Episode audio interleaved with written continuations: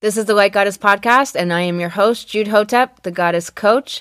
If you are here, it means that you are a divine feminine entrepreneur, and come hell or high water, you will root more love into this world. Let's get into it.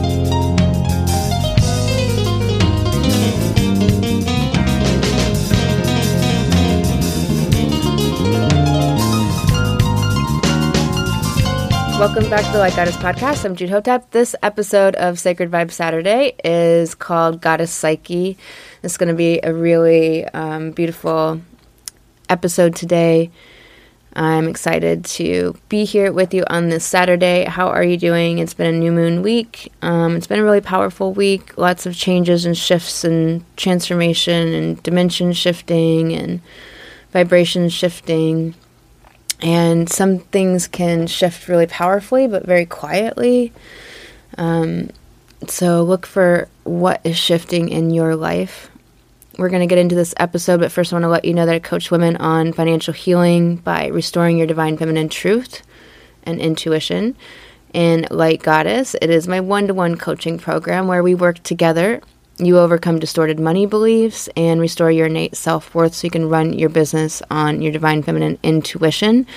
I use astrology and intuition in my coaching practice and concrete mindset tools. And it's a very powerful transformational shift that my clients receive. Um, just breakthrough week after week after week, and really going deep in the meta skills that an empowered woman has in her arsenal to create what she wants in this life. And you can get into a goddess consult with me at lifecoachjude.com.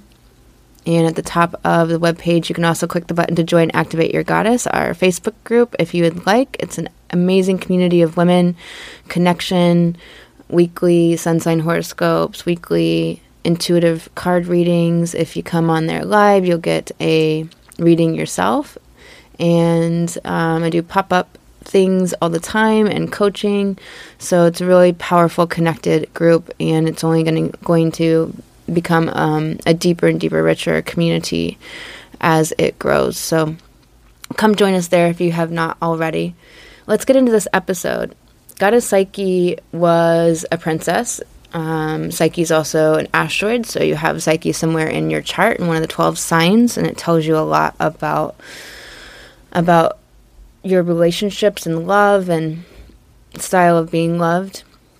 And so, Goddess Psyche was a princess and the youngest of two sisters. She was beautiful, and her sisters were thought to be beautiful as well, but more in human, common beauty and her beauty was getting a lot of attention from people in her community. Her father was a king, and her beauty it caught the attention. On a sunny day with sun rays streaming through crisp green leaves, it caught the attention of goddess Aphrodite.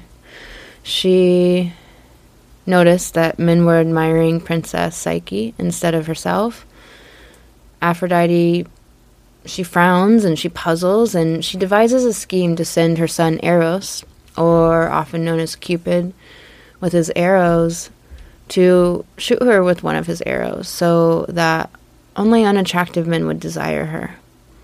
However, when Eros saw her, he he fell in love with her and whisked her away to his castle and she was provided for invisibly she spent the nights with Eros. He would not let her see his face. And he would leave and come back, and she was alone during the day. And she was rambling about this large castle. And he wouldn't let her see his face, for she might know who he was she was in love, she was happy with their relationship, but she was also alone during the days and lonely. And she talked to Eros and they sent for her sisters. And when they came, they bent her ear, telling her the stories that Eros could be a monster and, and Why can't you see his face? And questioning her and questioning their relationship. You know, he could be dark, he could be evil. Why wouldn't he let her see his face after all? And they were all three in the big castle with the windows to open halfway each morning, letting in the steaming, brilliant sun, and the windows to close halfway each night, receiving the brilliant, mystical moonlight. And after several days, Psyche's sisters convinced her that she must see his face. And so one night, it was muggy and hot, and she took a lantern, oil lamp, and she tiptoed, tiptoed quietly into his room. And he was there sleeping. And she shined the oil lamp into the corner of the room so it shone part, lit up the corner and lit up part of the space. And she immediately fell in love with him. And she went and tiptoed closer and closer. She couldn't help herself from moving towards him, and she leaned down to kiss him. And a drop of the oil dripped down the curved edge of the lamp and dripped hot wax upon his bare shoulder. And he awoke, startled. He flew at once to the window that she had seen his face. And she reached for him, and he flew out the window, and she fell to the earth below. He returned to Aphrodite's side, and Psyche roamed the earth day and night looking for her lost love. On a cold, windy day, she runs into Aphrodite on the road, and she requests to be returned to Eros. Aphrodite said indeed she would grant this wish, but only upon completing four tasks. And it is this journey of Psyche that she has these four veils she must get through, these missions. They are impossible. It is as if Psyche is wearing a dark plum transparent veil, and another magenta is blowing in the wind, and a third brilliant sea glass blue and another blowing across her body is midnight. She must remove these gauze tombs from herself, and facing shadow and death and abandonment and betrayal, she is given these four tasks.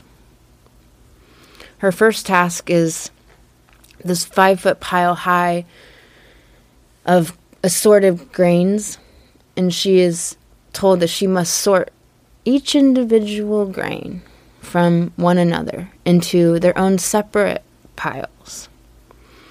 And she's very humble and she's very compassionate, she's very kind and she's she's very she's very innocent.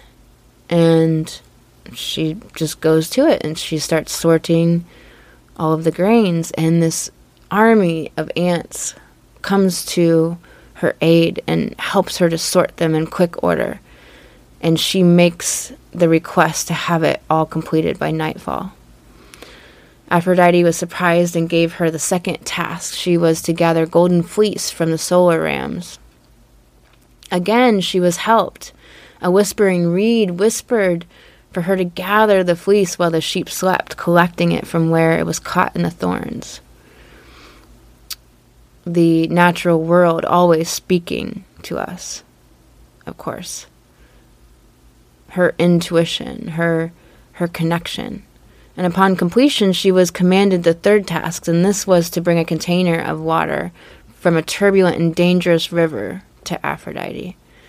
An eagle came to her aid and flew with the container to the waterfall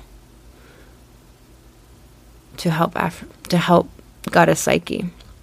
And finally, Aphrodite gave her the final task that certainly she would never complete she demanded that Psyche retrieve a piece of Persephone's beauty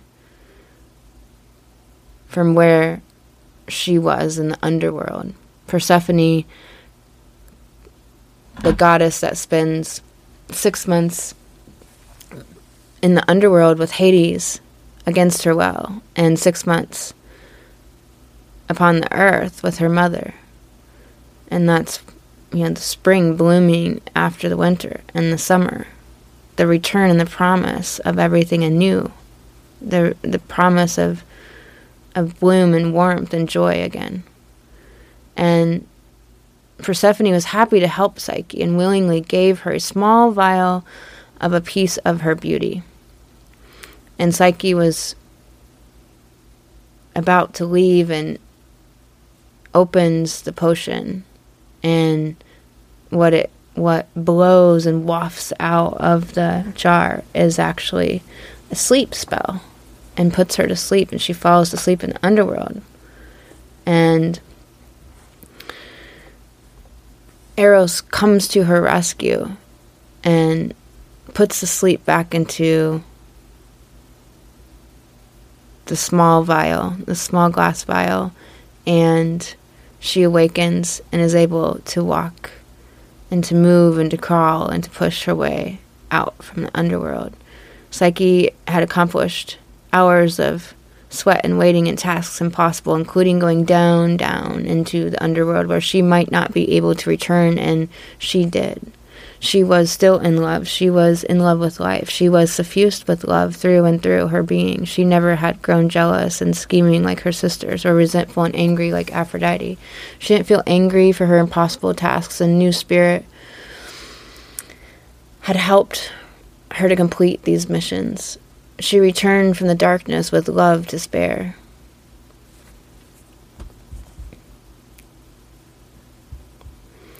She and Eros married, having a child, the goddess of pleasure. And you can find yourself in all of these characters, whether the jealous Aphrodite, other people are stealing your thunder, stealing your limelight, or in the father or in the sisters, kicking up dust, kicking up drama, not accepting or allowing others' choices, triangulating, or even with Psyche, where she's so good natured but also innocent. And there's something in in the spiritual walk that we are tasked with as light goddess, as as one awakened, as one on this spiritual mission, on as one with a divine assignment, awakened to our soul to protect the innocent, to protect innocence. And it, it can be misconstrued as naive. And part of her trials or her her tasks, her four veils is the strength to climb the mountain, the strength to to counter her own innocence. And the story of Psyche is a story of the divine feminine that goes down into the underworld and has to go through darkness and travails of heart and of soul. Psyche was very humble and kind and compassionate. She was open and loving.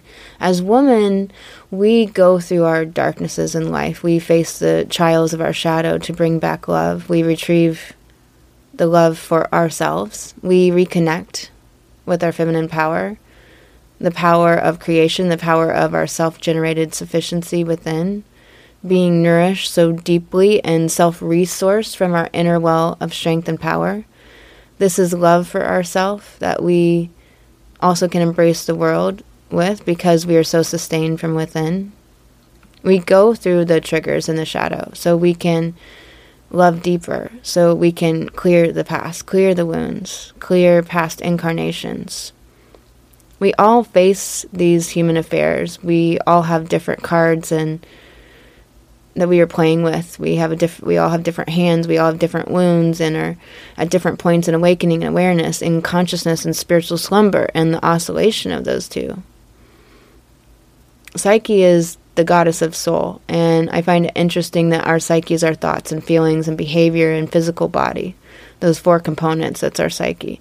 This is our psyche. This is our personality. Our soul is independent of these things. Our psyche is the instrument of our soul here on this earth plane. When we think about it in this way we realize that, like a great saxophone player that can play just what you feel, we can play the instrument of our psyche just as we feel, just as we desire to self express and to play with this instrument of who we are rather than lock into identities that cage us because they are only built upon beliefs, practiced emotions, and often outdated behavior patterns. You are not your thoughts, feelings, and actions. You are soul. And these are your instruments of self expression. Wield them for mirth and mischief and have fun in this life. You were not meant to toil, although we do. You were meant for joy and love, although we often turn away from it for money. This is true financial healing. Turn towards what you love, not away. Turn towards what you love through each trial and travail and colorful veil that you peel off to connect the passion of your heart to that which you love. You can get into an astrology consultation with me at lifecoachjude.com. You can click one of the buttons and book that. And I'm sending you so much love on this Sacred Vibe Saturday. I will talk to you next episode. Hey, goddesses, this has been the Light Goddess Podcast. I am your host, Jude Hotep, the Goddess Coach. And if you would like to apply for the Light Goddess program, that is all over at lifecoachjude.com. Click the button and we will talk. If you'd like a free guide on how to connect to your sacred feminine and make more money, that is over at lifecoachjude.com.